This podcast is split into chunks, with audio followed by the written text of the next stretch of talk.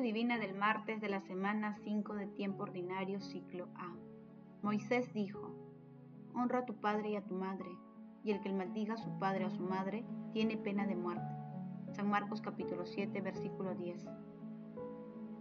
Oración inicial.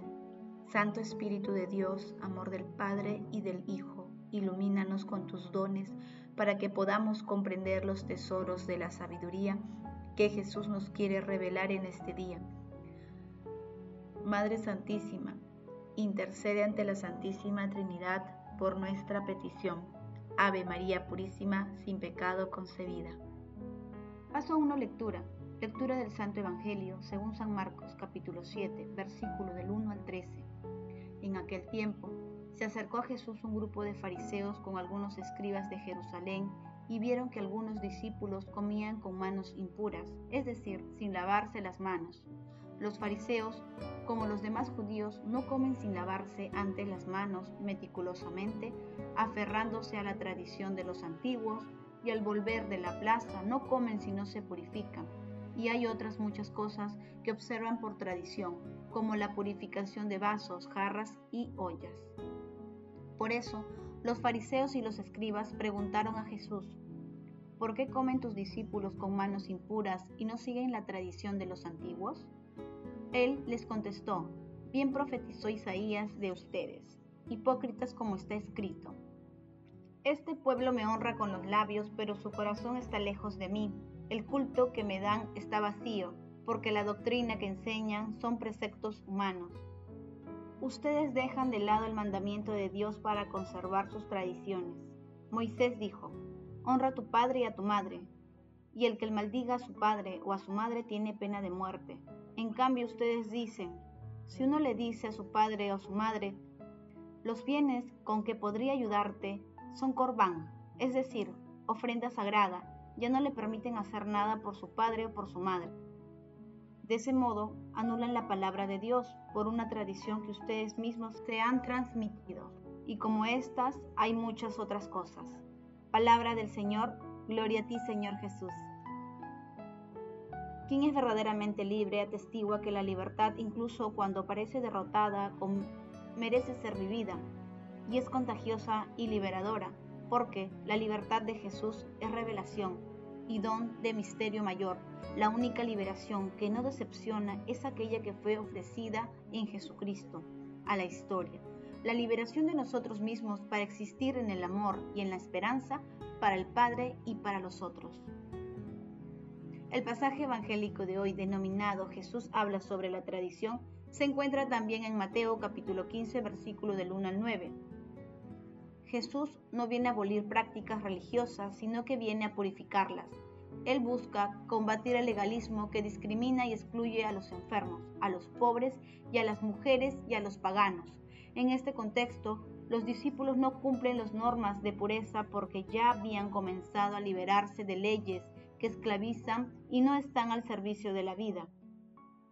Jesús responde con sabiduría a las críticas de los fariseos y escribas recurriendo a las escrituras con el fin de desenmascarar el accionar religioso que anteponía los intereses del templo a las necesidades de las personas. La sabiduría de Jesús, llena de novedad, vigor y frescura, promueve una religiosidad auténtica. Paso 2. Meditación. Queridos hermanos, ¿cuál es el mensaje que Jesús nos transmite a través de su palabra? Nuestro Señor Jesucristo señala que lo que purifica a las personas es la práctica cotidiana del amor, la solidaridad, la justicia, la misericordia y la entrega generosa de los demás, en especial a los más necesitados. En la actualidad, la búsqueda del reconocimiento y de los honores humanos va destruyendo la relación con Dios, otorgando a la imagen externa de las personas un mayor valor que a los sentimientos que motivan su accionar. Esta situación genera un panorama que crea confusión espiritual, especialmente en los niños y jóvenes.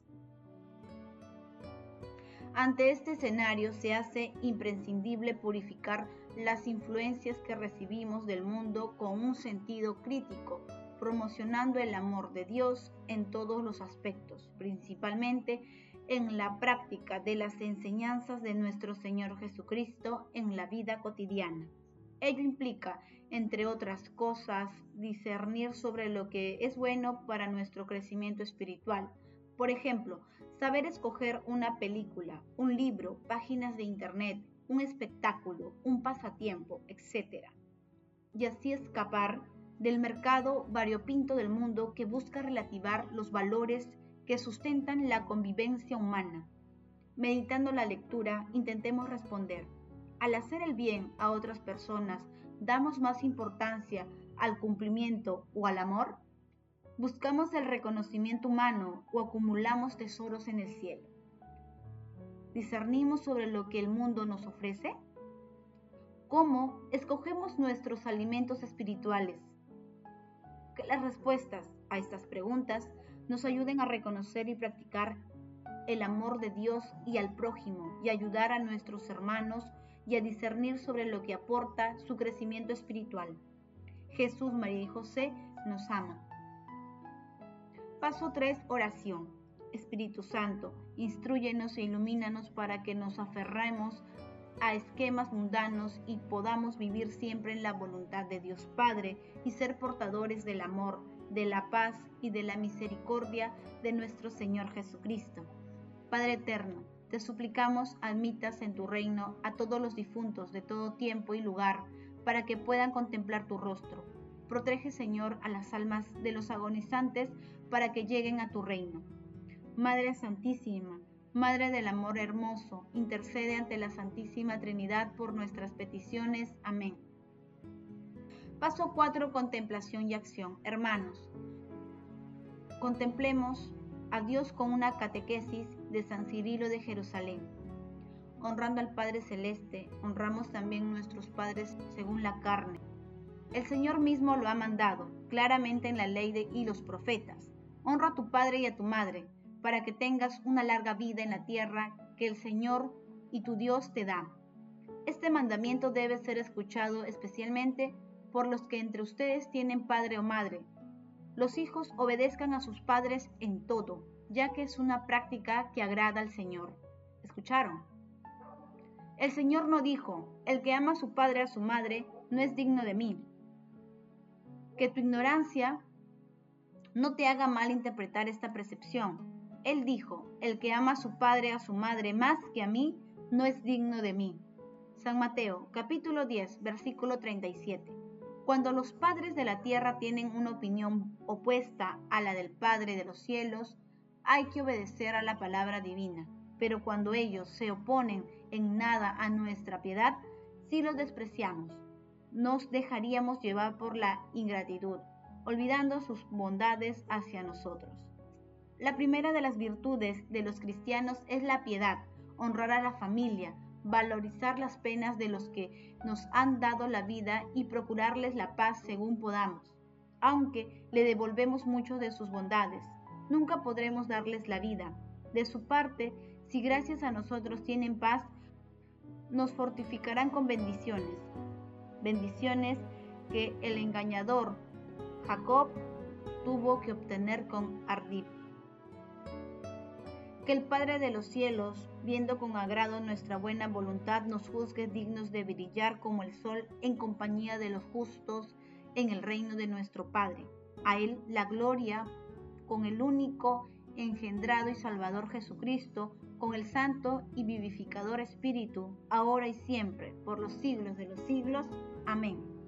Queridos hermanos, Pidamos diariamente al Señor que nos ayude a purificar nuestro espíritu, tomando como fundamento la bondad, el amor, la misericordia del corazón. El amor todo lo puede. Amemos, que el amor glorifica a Dios. Oración final. Gracias Señor Jesús porque tu palabra nos conduce por caminos de paz, amor y santidad. Espíritu Santo, Ilumínanos para que la palabra se convierta en acción. Dios glorioso, escucha nuestra oración. Bendito seas por los siglos de los siglos.